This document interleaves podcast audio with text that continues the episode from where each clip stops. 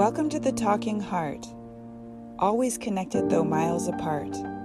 Like the lotus flower grows from the mud, transforming pain into power, we rise above.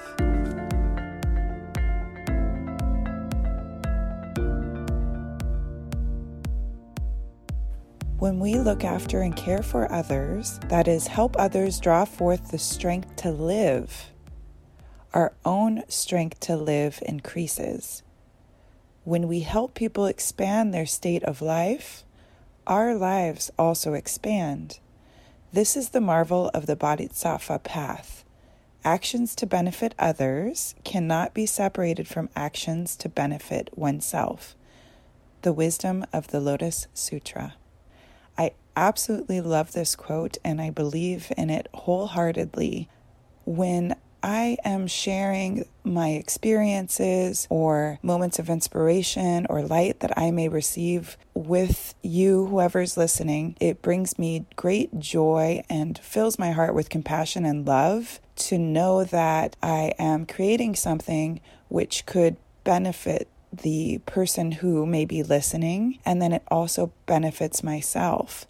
When we have compassion for others and we help others, the compassion within ourself grows and our heart light and our joy grows. And it creates a meaningful life for ourselves and for others. When we accept compassion and love from others, when we're open to receiving that from others, it blesses the other and it actually brings more compassion, more light, and love into the other's life because we're here as human beings helping each other along the way. And in order to have a meaningful life, I believe that that comes through true heart connection with people around you and people that you love and bonding and understanding with those around you.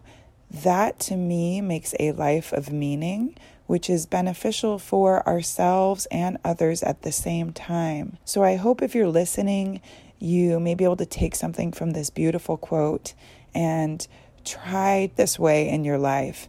I know for me it's truth. It's proven to be truthful because I do it all the time. And there may be times when I'm feeling selfish and I'm not wanting to reach out, and I do it anyway. Do something nice for somebody, do just something small. Tell somebody that you love them or that they look great today, whatever. Anything that will bring up the vibe in your life and another's life and you'll notice the difference. It makes you feel better, it makes you feel more joyful, and you can enjoy your life more when practicing this sharing of compassion. And compassion is a practice, and compassion is something that you grow by these actions. So I hope that you can bring this with you in your heart today. And if you're listening from my heart to yours, I'm wishing you love and joy and compassion and a beautiful, bright new year ahead. Good luck and peace and the ability to have the strength to move through whatever suffering or darkness that you're going through. I am praying for hope for you and a happy new year.